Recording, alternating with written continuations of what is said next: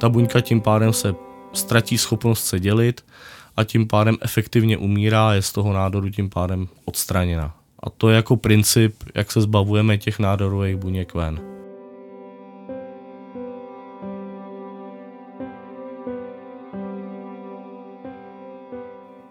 Moc vás zdravím, vážení posluchači. Mé jméno je Honza Musil a vítám vás u podcastu Protonoví bojovníci. Jedná se o společný projekt Seznamu a Protonového centra, který má obrovský úkol – ukázat, že s nemocí se musí bojovat a že se dá vyhrát. Představím vám zajímavé hosty, kteří se s rakovinou utkali. Někteří jako pacienti, někteří jako lékaři a další stáli nemocným po boku, i když přišly těžké chvíle. Ale už nyní vám můžu říct jedno. Odhodlání pustit se do léčby, naděje a láska k životu, to nechybí žádnému z nich. Tak se pojďme dát do toho. Přátelé, věřte nebo ne, ale proti mně právě sedí usměvavý chlap, muž, který má ve svém volnu rád tvrdou muziku a nebojí se říkat věci tak, jak jsou. Vladimír Vondráček, hlavní fyzik Protonového centra, má možná tvrdou slupku, ale pod ní je někdo, kdo absolvoval Matematicko-fyzikální fakultu Univerzity Karlovy a působil jako fyzik v Tomajerově nemocnici, kde založil oddělení lékařské fyziky. Vedl také speciální lékařské oddělení na Bulovce a vedle ČVUT a Akademie věd se věnuje řadě dalších výzkumných projektů. Vladimíre, dobrý den. Dobrý den. Když zmíním Protonové centrum, jak byste vy představil tu svoji funkci, profesi? Protože my jsme si tady z legrace vlastně řekli několik možností. No tak oficiálně, na, bych tak řekl, na pracovní smlouvě mám napsán vedoucí fyzikálního úseku. E, říká se taky, nebo hlavní fyzik. Nebo... Mm-hmm. Takže právě, kdybych použil hlavní fyzik... Já jsem s tím spokojený. Úplně v pohodě. Teď, když to vezmu čistě uživatelsky, pacientsky, když já přijdu do Protonového centra, tak vlastně co si mám představit pod pojmem hlavní fyzik? Setkám se s ním já jako pacient, protože jako jsem připravený na sestřičky, třeba na paní recepční, nějakou milou, vím, že tam bude možná nějaký kávovar, vím, že tam budou lékaři, ale hlavní fyzik? Tak pokud byste si to vysloveně přál, tak se samozřejmě se mnou můžete potkat. Já samozřejmě běžně s pacienty do styku, nebo ne, určitě s každým nepřicházím. Nicméně, když je potřeba nějaký zvídavý pacientovi něco vysvětlit, tak mm-hmm. samozřejmě potom mě kolegové buď z recepce nebo kolegové lékaři řeknou a já pokud to vím, tak to řeknu mm-hmm. a pokud to nevím, tak si to zjistím a pak to řeknu. A pak to řeknete. Takže na každý pád vždycky za mnou přijde hlavní fyzik, který je chytrý, vzdělaný a který mi dá informaci, protože si ji zjistil. No, chytrý, přijdu já a informaci byste od nás měl dostat jako od všech fyziků, ne? jako Ten, já tam nejsem samozřejmě jediný fyzik. Rozumím. To oddělení, které mám tu čest vést, čítá sedmnáct lidí a každý z nich samozřejmě mám na otázky spojený s tímhletím odpoví a neměl by s tím být problém, takže jako když se dotážete kohokoliv z mých kolegů, tak vám odpoví a když se dotážete na mě, tak se vám budu taky snažit odpovědět. Ale pořád jste ten hlavní. No, co se dá dělat? Vladimíre, když to vezmu zase po té pacientské stránce, protože to mě zajímá nejvíc, tak aby jsme to osvětlili vlastně lidem, kteří nás poslouchají. Když se řekne vlastně proton, co si člověk má představit pod protonem, protože není to tajemství, já jsem vám to říkal předtím, než jsme se sem dostali do studia, šli natáčet, že spousta lidí vlastně má zkreslenou představu. Je to proto, že jsme se špatně učili ve fyzice? No, myslím si, že to spíš tím, že ta fyzika není zase tak populární odvětví, bych řekl. Traduje se mezi lidmi, že je to jako složitý, že tam moc matematiky, že se tam moc počítá.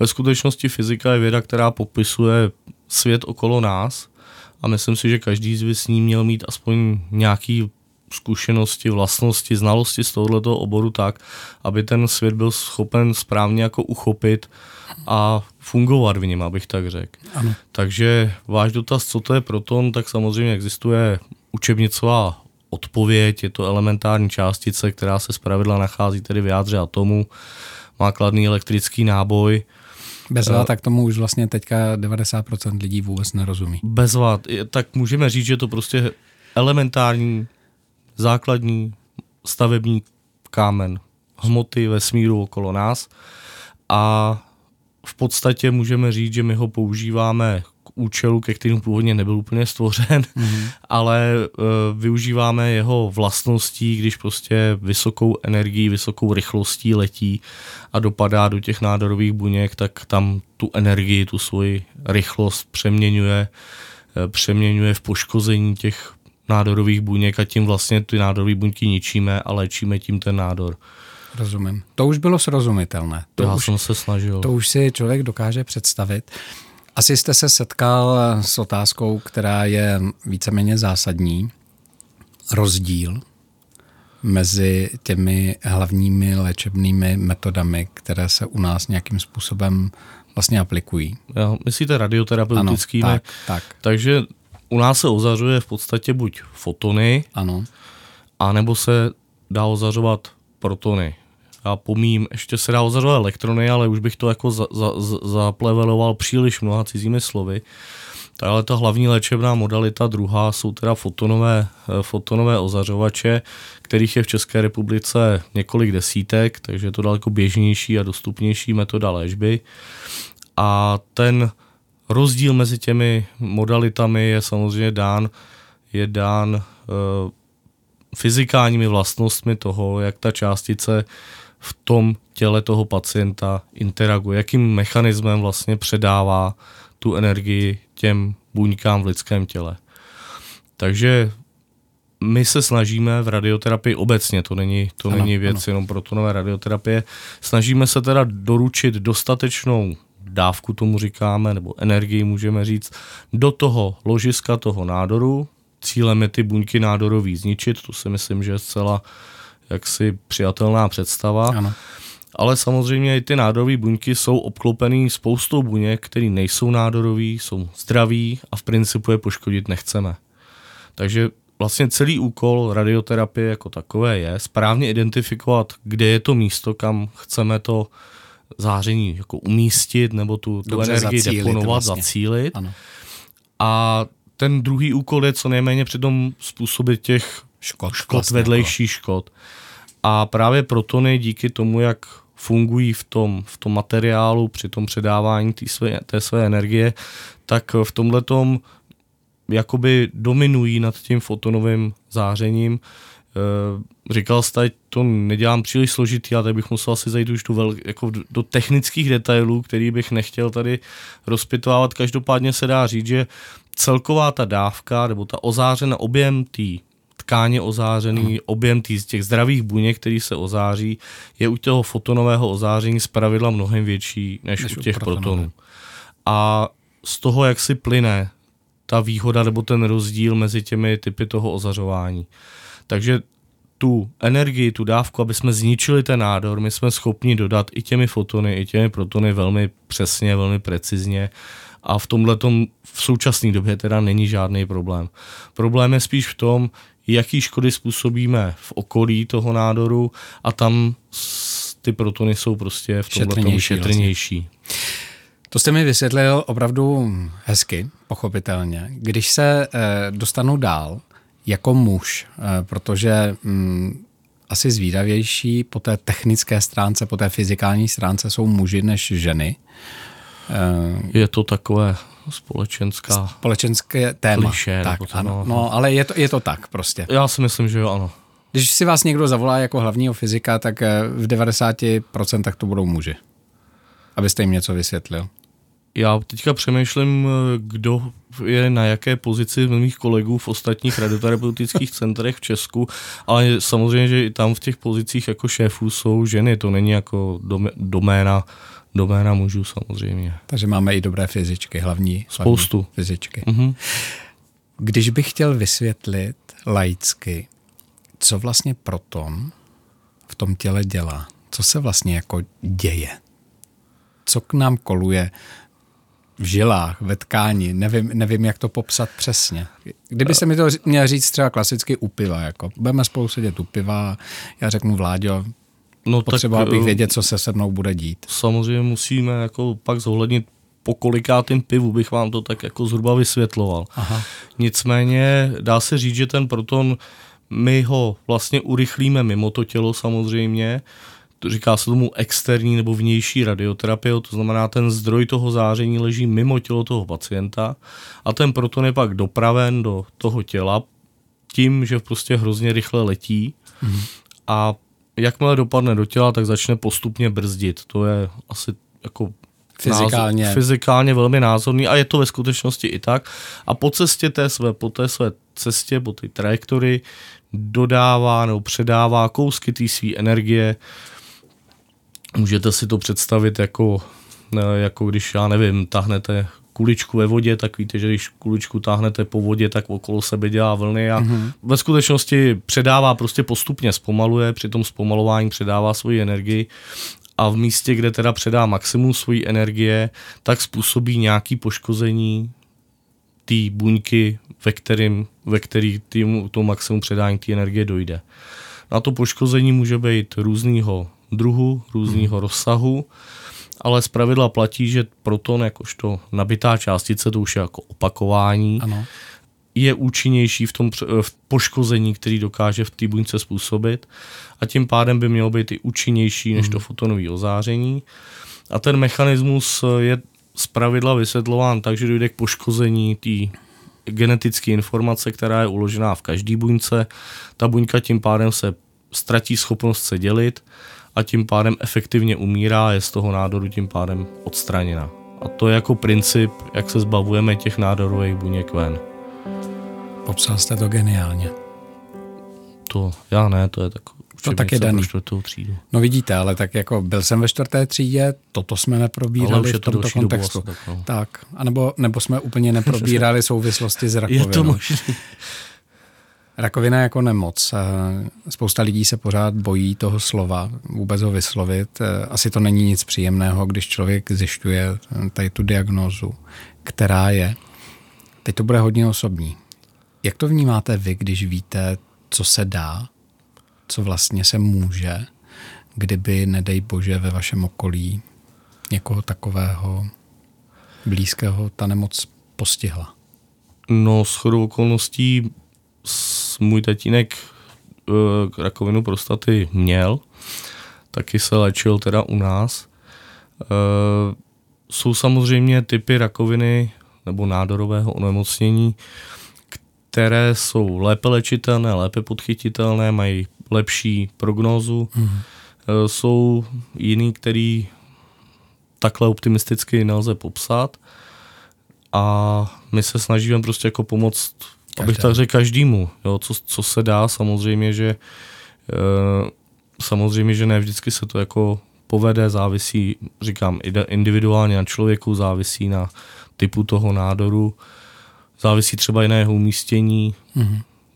taky o přístupu toho člověka k té léčbě jako takový. Takže tam jako těch, těch vlivů, který vstupují do toho, jak moc to bude úspěšný, je velká spousta. To, co se snažíme udělat my, je to jako překlopit na tu správnou stranu, aby ten člověk Rozumím. si pokud možno co nejdýl užíval co nejkvalitnějšího života. Spousta lidí má právě s nemocí jako takovou spojených spoustu jiných informací, které nejsou až tak podstatné, ale kdybych to vzal zase z té funkce toho hlavního fyzika a kdybych to bral trošku jako apel, protože my přece jenom nahráváme podcast, který je na všeobecné rovině, na druhé straně oslovujeme teď z vašeho pohledu víc muže, nebo oslovujeme víc ženy a ptám se jenom z toho důvodu, že mám pocit, že žena, když jí něco schází a necítí se dobře, k lékaři jde. Mm-hmm. Kdežto muž ne. Takhle, jestli oslovujeme víc muže nebo ženy, to asi vědí tady kolegové z marketingu od Seznamu.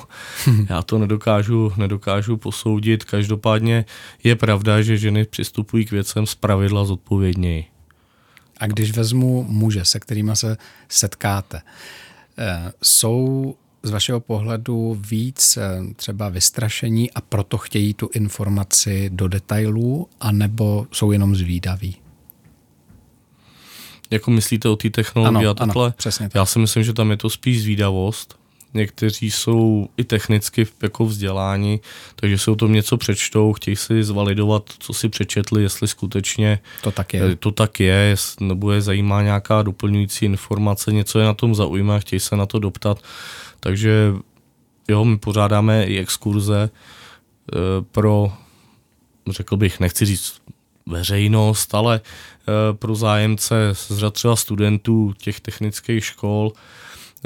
A já mám osobně nejradši exkurze, kdy ty lidi skutečně se na něco jako ptají, mm-hmm. jo, že to je opravdu zajímá, že to zajímá, pak člověk z toho má jako pocit, že tam ten čas nestrávil s nima zbytečně. My je vidíme třeba v sobotu, že jo, a to není prostě, uh, to je v normální člověk, jako je třeba doma.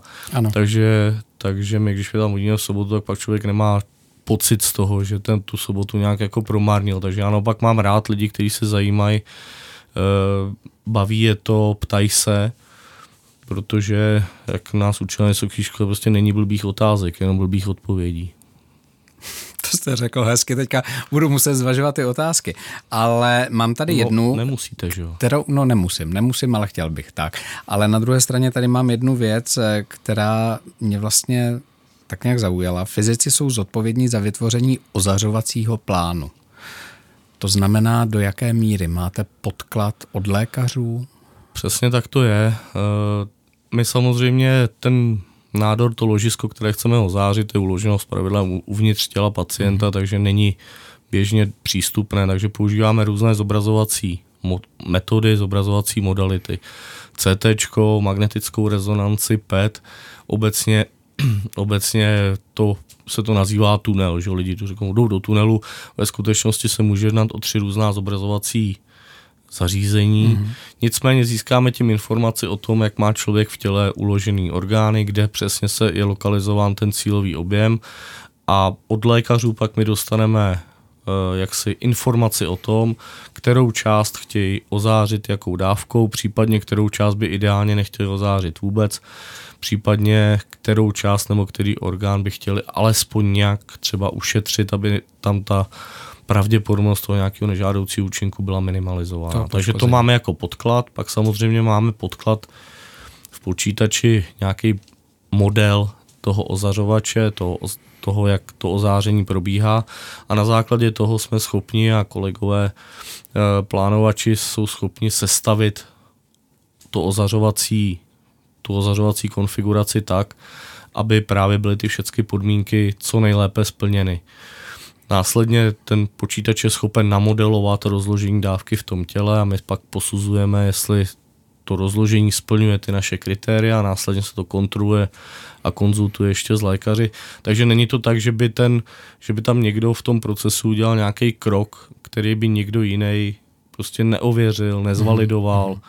nepodepsal, když to tak je řekl. Je to týmový vlastně. Je to určitě hrozně týmový obor, jo. Třeba na rozdíl od jiných medicínských oborů hmm. si myslím, že tady ta spolupráce mezi těmi různými profesemi, a nejsou to jenom lékaři a fyzici, jsou to třeba radiologičtí asistenti, který vlastně provádějí to vlastní ozáření na těch ozařovnách, tak tam ta spolupráce a komunikace musí být intenzivní a hlavně ta důvěra mezi těma jednotlivými profesorama musí být vysoká, protože kdybyste si svůj úsek práce udělal dobře a ty ostatní jako je. Tolik ne, tak je to jako je to špatně. No, jako kdybyste měl čtyři kola na autě a věděli jste, že prostě svoje jste si dotáhl dobře, a mm-hmm. tak, je potře- tak to ještě furt neznamená, že to auto pojede dobře. Jo? To je pravda.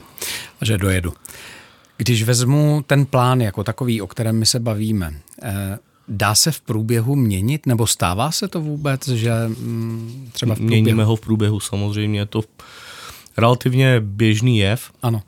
k té změně toho ozařovacího plánu, což de facto není nic jiného než předpis pro ten ozařovač, jak má ozařovat, tak dochází k jeho adaptaci nebo změně v případě, že dojde ke změně těch anatomických poměrů uvnitř těla pacienta.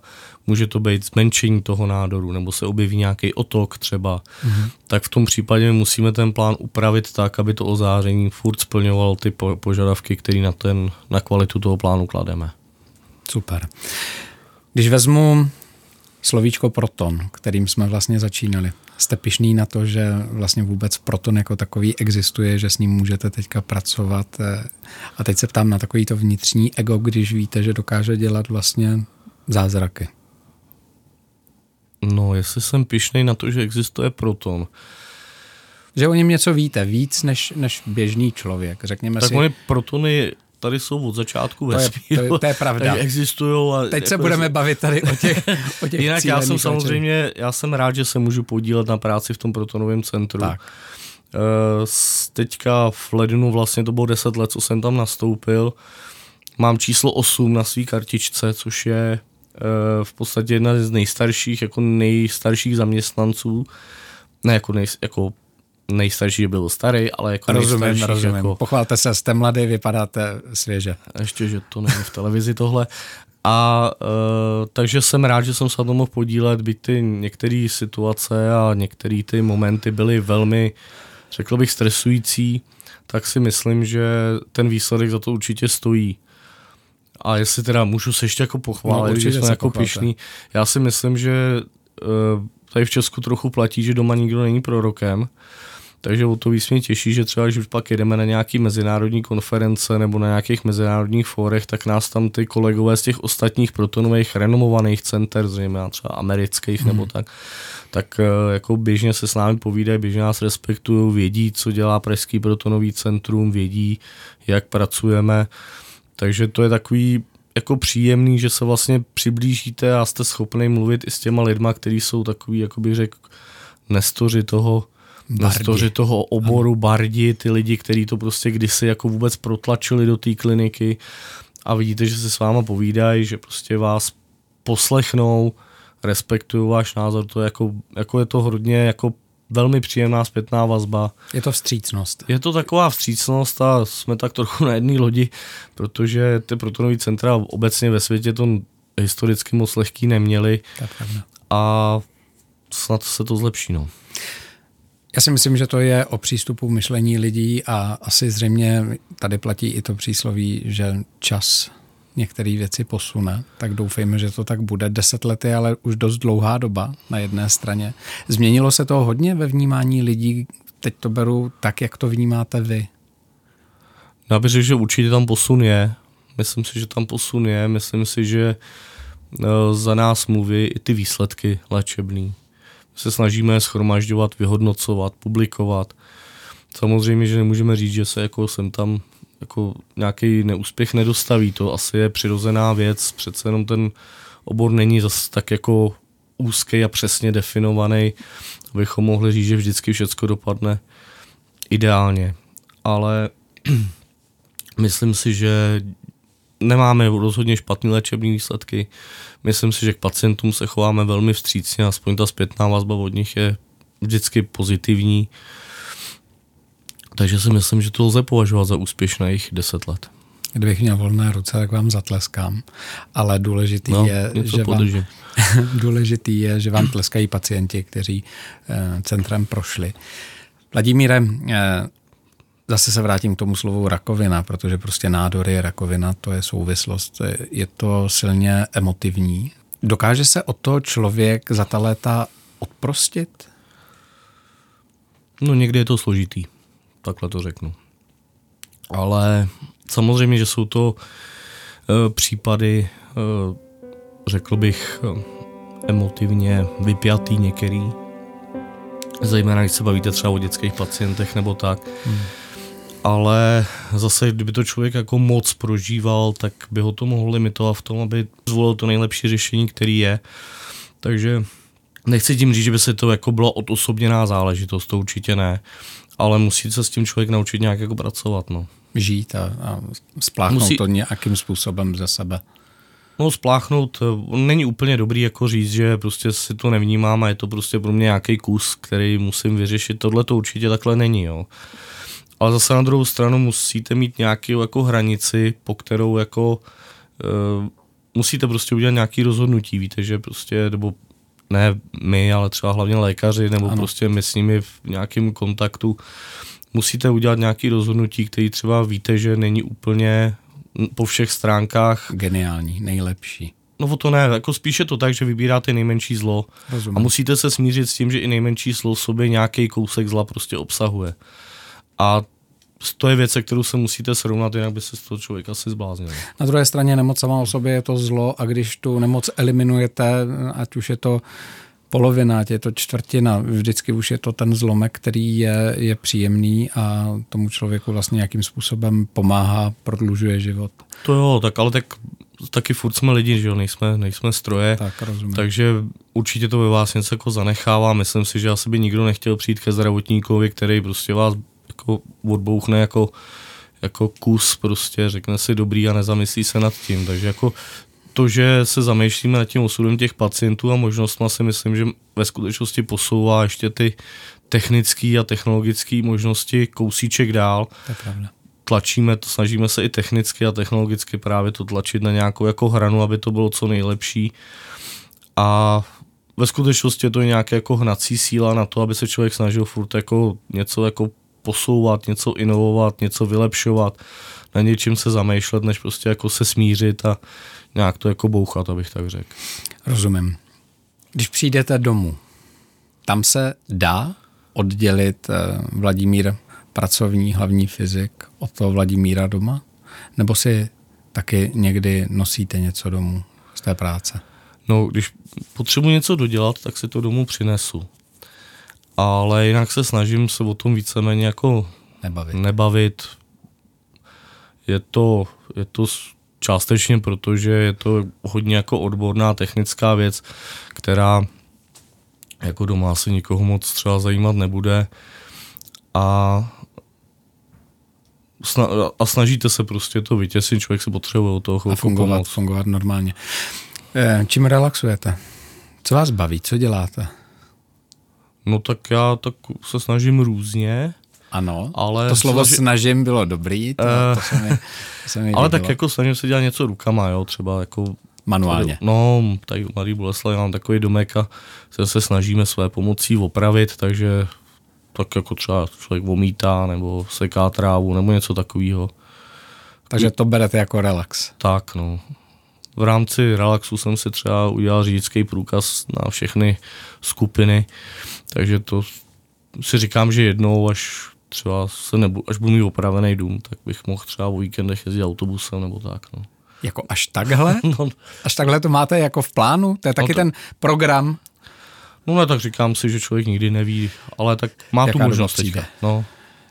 no, chtěl bych to zakončit poeticky, což ve vašem případě úplně nepůjde, ale kdybych řekl, že nastane doba, že všichni lidé budou zdraví, že nikdo nebude potřebovat vaše služby hlavního fyzika v Protonovém centru, bylo by to fajn, že budete mít po ruce autobus nebo motorku, nebo teda tříkolku, nebo cokoliv, traktor, nevím. A motorku papír nemám. Nemáte. Ne. Vidíte, tak to ještě jedna z dalších věcí. Ne, mě to naláká. Naláká, bojíte se motorky, abych na motorku nevlez třeba, ale ten traktor třeba, to je taky dobrý.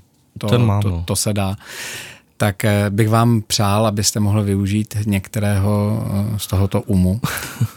Ale budu praktik samozřejmě, tak jak je tady život, tak jsou tu i nemoci a já jsem strašně rád, že jsem vás mohl poznat osobně. Děkuju. Že jste nám vysvětlil vlastně pro nás lajky to, jak to trošku funguje. A doufám a věřím, že nikdo z nás vaše služby nebude dlouho potřebovat.